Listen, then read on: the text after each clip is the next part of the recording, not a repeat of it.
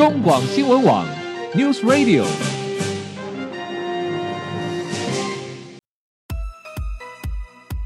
政治大人物，企业 CEO 有何成功的秘诀？制胜的绝招？周日，Mr. Big，请他们说分明。社会重要议题，台湾文化传承，哪些话题最新鲜、最有趣？周日，Mr. Big 带您关心台湾脉动。每周日下午三点零二分，跟着主持人郭志珍，您也是周日 Mr. Big。各位中广新闻网的听友，大家好，欢迎收听周日 Mr. Big 焦点人物、焦点话题时间，我是节目主持人郭志珍。各位听众朋友，呃，大家好啊！不晓得您是否有感觉到近些年来啊，在我们国内啊，呃，发生了。多起啊，各种不同人际关系之间的一些社会事件啊，有的是暴力，有的是杀人事件啊。呃，比如说，在今年六月份啊，一期这个非常知名的网络直播频道，其中有一位邱姓啊女性的直播主，因为不愿意跟前男友复合，但是呢，就遭受到这一个前男友廖姓嫌犯呃带刀杀害。结果是当场惨死哦，这是一个两性之间情爱的一种情杀案件。然后呢，在今年的八月五号，宜兰却传出了逆伦的杀人案件。一位四十一岁的吴姓男子，因为不满被六十八岁的妈妈责骂，结果便以铁锤重击母亲的头部致死。这样子的。家庭的亲情之间的杀人事件，却也是层出不穷。好，根据我们国内卫福部保护服务司的统计啊，各位的听众朋友，您知道吗？在过去一年，在全台啊，便发生了超过六万件的亲密关系的暴力事件，而在这半年内，更有多达二十几件是属于恐怖的情杀事件的发生。好。两性之间的亲密关系为何会衍生成非要置对方于死的不可的情境呢？而在家庭中具有血缘关系，照理说更应该是最为紧密不可分的人际关系，但为何也会沦为逆伦的杀人事件呢？到底是我们的教育出了问题，是家庭的因素，还是目前？台湾整体社会环境出了问题，到底是什么因素造成了现代人如此不堪承受压力，以致行为如此的脱序、错乱，甚至嗯不可到达一种不可自我控制、平生暴力与杀人事件的地步呢？好，在今天节目中，我们高兴邀请到是国内知名的智商心理师。胡展浩先生来到节目中来跟我们谈一谈这些我们看似绝对不应该发生这种暴力杀人事件，但是为何却会层出不穷？我们邀请到智商心理师展浩先生来，从人性的心理层面以及家庭社会环境的复杂的关系，我们该如何找出这样的一个问题的关键点？如何可以进一步的来解决，甚至是预防？这样子的令人遗憾事情再度发生呢？你好，展浩兄。呃，郭大哥好，听众朋友大家好。是胡展浩先生，他是呃国内非常知名的智商心理师，呃，他的专长是儿童及青少年的智商啊，当然还有亲子教育啊、游戏治疗啊、呃表达性艺术治疗，同时也从事团体智商。所以展浩，你的你的智商的呃的范围还蛮广广泛的哦。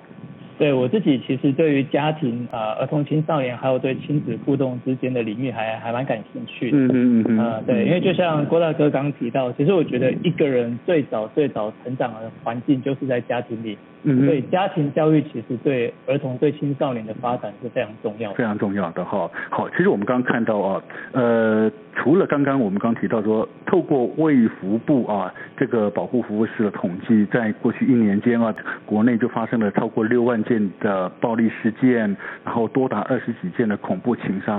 事实上，另外再根据台北市啊自杀防治中心的工作报告统计，在去年，也就是二零一七年啊，经通报企图自杀案件中啊，其中自杀原因是属于人际、家庭、爱情这样子这种所谓人际关系啊三种因素自杀的比例竟高达百分之六十二点二。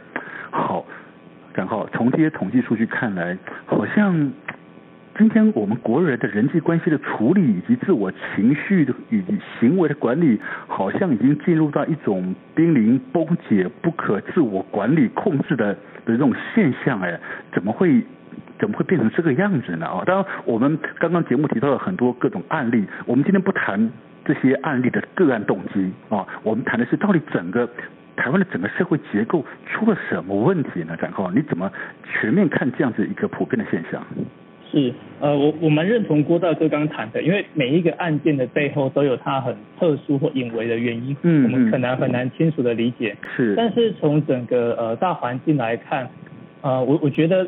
有有一句话，大家可能会常听到，就是比如说七年级生、八年级生，大家就会称呼他们可能是草莓族，嗯嗯，然后挫折容忍力非常的不够，嗯，但我觉得这个这个东西比较像是一个现象，为什么这一代的人的挫折容忍力会下降？我觉得跟整个呃大环境、经济环境困难有很大的相关，嗯哼，因为这一代的人很难获得成功的经验，是，就是你不管怎么努力的去做，努力的工作，努力的投入，嗯，但呃。很难赚到可以让自己过上好的生活的那个啊那个薪那个薪资，是我们很难买房子，然后不太敢生孩子，嗯嗯，所以你不管怎么做都很难获得这个成功的经验嘛。对，所以你看现在的人很喜欢一个东西叫做小确幸。哦，是是是。我们买透过买一杯饮料，一个小小的东西可以让自己觉得开心。嗯哼。而那个开心背后，其实我觉得有一个很令人心疼的现象，就是因为我不管怎么努力。我其实很难获得所谓的成就感。嗯，对。那第二个，当我很难获得成就感的同时，这个环境赋予我们的负面的批评叫做：我们以前都怎么样？我们以前都很艰辛，然后很很很辛苦就可以获得什么样的成就？嗯哼。可是现在的孩子其实没有办法有这样的同样的环境。他或许同样付出同样等同于父执辈同样的努力，但是今天的社会环境已经无法供应他同等的报酬了，对不对？是是，因为你看嘛，以前的人可能很辛苦才能考上大学。嗯。那现在虽然呃，你只要愿意去考，或许都有那个大学资格。但是同样的起跑线拉到一样的时候，其实没有任何的优势。是。然后竞争变得越来的越越极端，越来越激烈。嗯哼。那人在这一种就是不管怎么努力都无法获得成就感的状况下，久了会觉得很无力。是。那那个无力感累积久了，会出现忧郁的情绪跟很负面的情绪，就会这样不断的累积。哦，其实最重要还是自己心理层面的问题，就会造成行为上面的不可控了哦。是是是，我觉得那个社会大环境对人带来的负面情绪，嗯、第一个很难被觉察，对，那然后他就会长期的不断的累积在心里面。是，是没错。好，那我们如果才谈哦，最近真的是也也太多太多所谓的情情杀事件了了哦。嗯。那我们来谈谈这个所谓的恐怖情人啊，或者是说危险枕边人的，有时候夫妻也会反目啊。不要说不要说只是男女朋友啊，呃，有时候夫妻也会也会造成一种。彼此之间的伤害哦，这两种在日常生活中与自己关系最为亲密的另一半，怎么能够痛下杀手啊？从你在呃所谓心理智商的过去的经验，或者是学习的这个这个专业领域里面，呃，到底是什么样的因素会触发所谓暴力杀人动机？这个心理的因素层面到底是什么呢？嗯，好。我们刚刚有提到那个大环境的经济因素，对不对？我们从那个部分稍微再延伸一下。嗯哼。当那个经济开始比较困难，然后呃，比如说这一辈的年轻人会遇到一个状况，就是我们刚提的。不太想要生孩子，嗯，是的。于是少子化的状况其实出现了很久。是。那少子化的状况底下，每一个家庭或许就只有一个儿子或者一个女儿。是。那他会是家人关注的中心点。嗯哼。所以从小到大，大家会提醒他，就是啊，你不要想太多，你不要帮什么忙，你就是认真念书就好了。是。于是每一个需求，每一个啊、呃、东西，就是别人会帮他准备好。嗯哼。所以。在这个过程当中，第一个他很难长出同理心，因为不用他同理别人，别人会帮他照顾的好好的。是是是。第二个，家长都以他为中心了嘛，对，不对？是是是，嗯、然后别人会关照他的情绪跟需求。嗯、第二个，他其实不太需要等待因为所有的东西别人就会直接给他，这个家庭的每一个人都关照着他，是，他不用像以前的年代，就是呃，比如说手足有很多个，那那个资源就要分享，就要 share，他不用做这件事，嗯，那这样的状况会造成什么样的呃现象？第一个，呃，这个孩子不太会有同理心，对，嗯哼，因为不用他去关照别人啊，别人会关照他，嗯，所以他没有办法呃学习。表达我现在的心情是什么，我的需求是什么。嗯哼。那人跟人的互动很需要沟通，很需要语言的沟通。对。他没有办法表达，其实别人不知道他要什么。所以当他进入了亲密关系，建立了家庭之后，他没有讲，那其实另外一半不知道他的需求、他的感受、他的心情是什么。他要或不要都不知道，对，对不对？对，他没有讲，于是别人不知道。那当别人表达出不是他期待中的那个。回应的时候，他可能会很挫折，然后就会很生气。OK，嗯哼，嗯哼，所以就会因为这样子而造成的当下冲动的冲动的那种那种行为就会发生了。对，那为什么我们在亲密关系或者对家人，明明应该是最好的人，怎么会对他们的反应那么的激烈？嗯哼，其实那个背后有一个可能性，是因为我们对于我们的伴侣。或者对于我们的家人，我们对他有很大的期待。是，我期待他可以理解我。OK。嗯，我期待他可以爱我、照顾我。嗯哼。可是当他的反应跟我期待的不一样的时候，那个反弹上来的情绪就会很大。了解，有时候哈，就是越亲密的爱人或家人，反而我们要求越多。对，你不是爱我吗？你应该知道我在想什么。嗯嗯嗯。对。嗯 OK，好，其实你刚刚提到说，呃，当然因为现在的这样的一个社会环境或家庭结构所造成，呃，新一代年轻人可能呃会以以自我为中心，比较缺乏同理心，相对的应该也会间接造成他们对于拒绝这件事情难以接受。OK，呃，他们不仅无法分享，甚至难以接受拒绝。可是拒绝这件事情在人的一生中是。一定会经常会碰到的，不管你在在一般的学校生活中、职场中被拒绝是一个非常稀松平常的事情。可是当一个人无法面对拒绝这件事情时候，那就恐怖了，对不对？呃，我我觉得拒绝这件事情会碰触到我们的内在不太舒服的一块，就是自我价值。嗯哼嗯哼。你看，同样的呃，比如说我送别人一个东西，那他拒绝了。对于一个健康的或自我价值高的人，他会觉得说啊，对方可能不喜欢这东西或者不需要。是。OK，那我下次再想想别的选项。嗯哼嗯哼。可是对于一个自我价值比较低或者觉得比较自卑的一个人，他就会觉得说，他拒绝我。他是不是看不起我？Oh. 他是不是觉得我哪些东西讲的不够周到、不够好？嗯嗯。那个就会引发人内在很不舒服、很自卑的那一块。嗯哼。嗯哼。那如果我们没有办法辨识说，哦，那个跟对方无关，其实是我们自己内在那一块在作祟。嗯哼。我们就会把这样负面情绪投射到对方身上，都是你害我不开心，所以我我可能要报复你或伤害你。是，尤其对于呃年纪稍微轻的青少年朋友，甚至会认为说，你怎么可以拒绝我？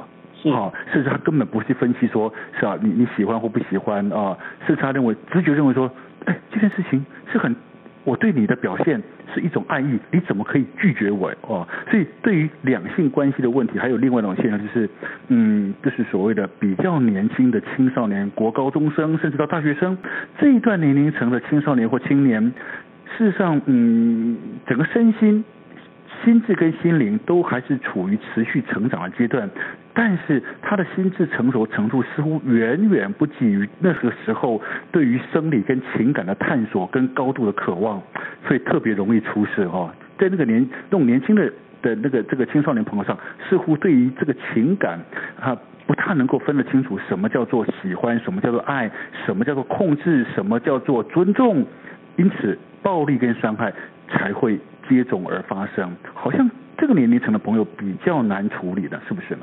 嗯，呃，我觉得谈恋爱这件事情啊，其实每一个人的价值观不太一样。嗯。就是比如说，你问每一个家长，期待自己孩子从几岁开始谈恋爱，得到的答案是不一样的。可是我我常常觉得谈恋爱这件事情是人跟人之间很正常的一个现象，嗯。所以他其实需要练习。对，那只是在练习的过程当中，就像郭大哥刚提到，儿童或青少年在他的成长阶段，对于真正亲密关系这件事情的概念可能还不成熟，是，所以他需要练习嘛。嗯。可是我们这个呃文化，我们这个现代社会底下，那个声光刺激来的太快太多，对，对，对，所以很难从中间去评判说哪些我看到的讯息是适当的，哪些其实是经过渲染的。嗯哼。啊，那有时候在不知道的情况下，我就会去截取我喜欢或我期待的那个样子，是去学习它。是。可是它跟现实生现实生活当中亲密关系的经营方式可能是不太一样。嗯哼嗯哼。很多很多从所谓这种恐怖情人哦，会把爱当成是一种控制跟占有欲，对不对？因为我爱你，所以我必须全部的占有你。你有任何的呃。不对啊，跟我的互动态度有任何的不对或改变，他是基本上是无法接受的，这是非常恐怖的事情。是，这个呢，就跟我们刚刚讲到，在少子化的呃环境底下。人可能会出现一个样一种态度，叫做以自我为中心。嗯嗯嗯，所以我很难同理别人到底需要什么。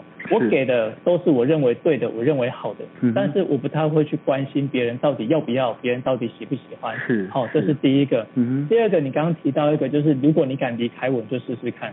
哦。对，那那个其实跟我们的安全感有很大的相关。啊，是是，没错。好，其实呃，这种这种对于这种比较恐怖情人的哈，真的是我们可以理解，有时候他真的是。因为呃呃太太自我了，占有欲太强了。但是对于另外一种社会事件，它是发生在家庭里面的，家庭里面的，而且彼此是具有直接的血缘关系。它可能来自于呃对于上对上是跟父母或者是祖父母，对下很可能是就是自己的亲生孩子，但是。怎么也可能会发生逆伦或者是痛下杀手虐待幼子致死的案件呢？这样子的另外一种不同的人际关系、家庭结构的社会问题的问题点又在哪里呢？我们先休息一下，待会回到节目中，我们请胡长浩先生进一步帮我们做这个层面的分析。